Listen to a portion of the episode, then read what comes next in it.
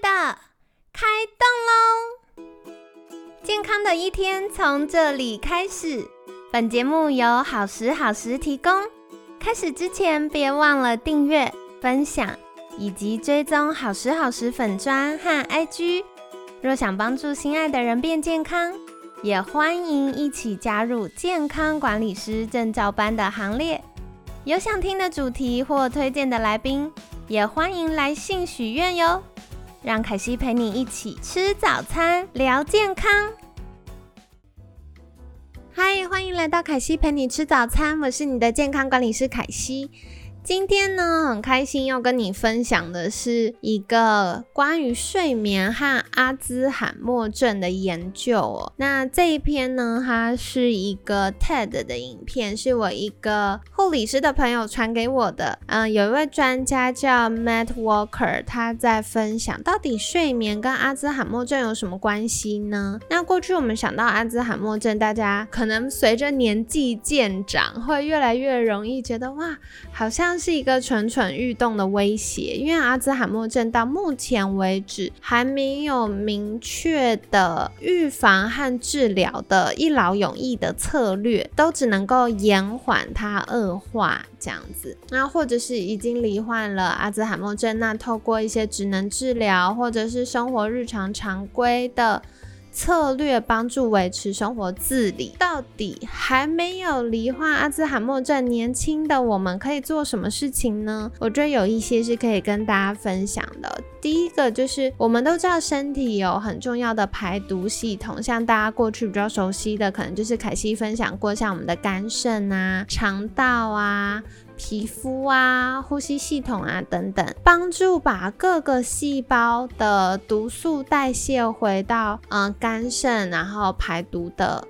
除了我们知道的血液循环这个循环系统之外，还有个很重要就是淋巴系统。淋巴系统是我们身体非常重要，在平衡体液呀，还有代谢废物的系统。这样子，我们过去知道淋巴系统会帮助身体排毒，可是很有趣哦。科学家透过大脑最新科技的那个特殊影像成像去做了检验，发现大脑也有一个淋巴系统。就是之前我们在分享大脑神经发炎的月份，然后 Simon 老师有跟大家分享过的胶状细胞。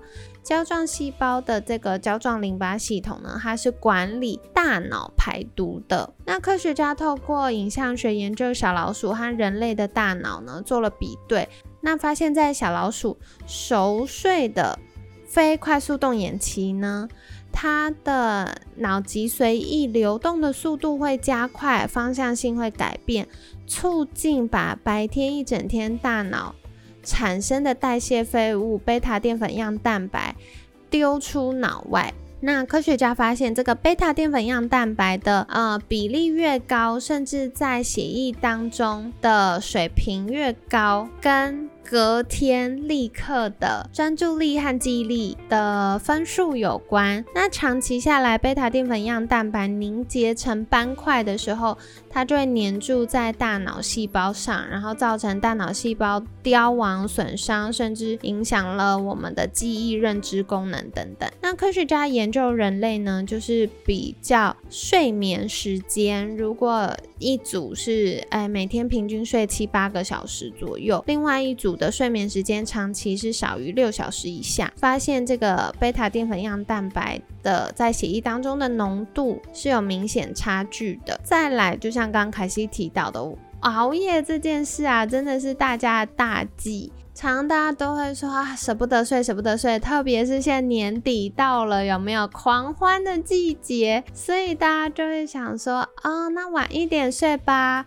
看个什么电视吧，跟朋友聚个餐，喝个小酒吧。然后随着睡眠时间延后啊，根据科学研究，如果睡眠时间不足，比如说我们前一天熬夜，隔天立刻在血液当中检验到的这个贝塔淀粉样蛋白的含量就会增加，意思就是大脑它会更加的消耗能源，有更多的垃圾需要被排除。那当如果没有顺畅排除的话，就会增加阿兹海默症的风险。那说回来，到底要如何降低睡眠品质跟阿兹海默症罹患的几率呢？嗯，过去凯西看了另外一篇研究指出，因为分解贝塔淀粉样蛋白的酵素，它的原料。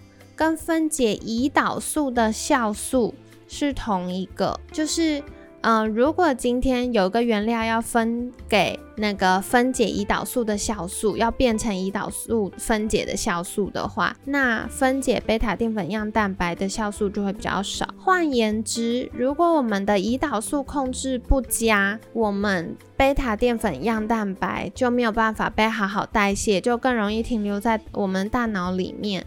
然后造成了阿兹海默症风险。那这一题呢？过去 我比较常跟。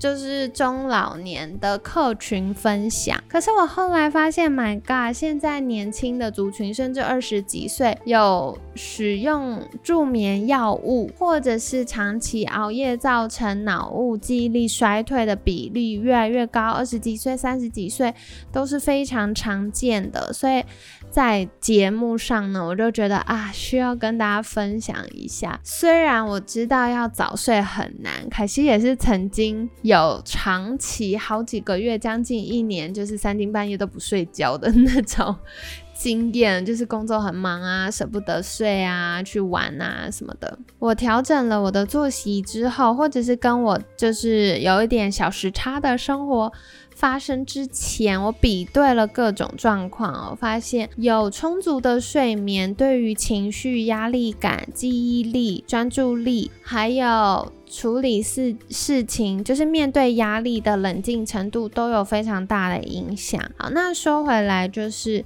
第一个刚刚提到的，如果我们胰岛素控制的比较好，那我们就比较有机会好好代谢贝塔淀粉样蛋白。这也跟其他的相关研究有一样的结论哦，就是如果胰岛素阻抗的人或糖尿病肌少症的人比较容易有阿兹海默症。然后再来是，如果我们血糖控制不佳，半夜容易因为食欲素造成我们半夜醒来，或者是维持在浅眠半清醒的状态。那刚刚有提到，就是胶状淋巴系统、胶状细胞的这个淋巴系统，帮助大脑排毒的系统呢，它很需要我们在就是深度的非快速动眼期睡眠当中才能好好的运作。所以晚餐吃充足的热量，然后是就是可以维持血糖平衡。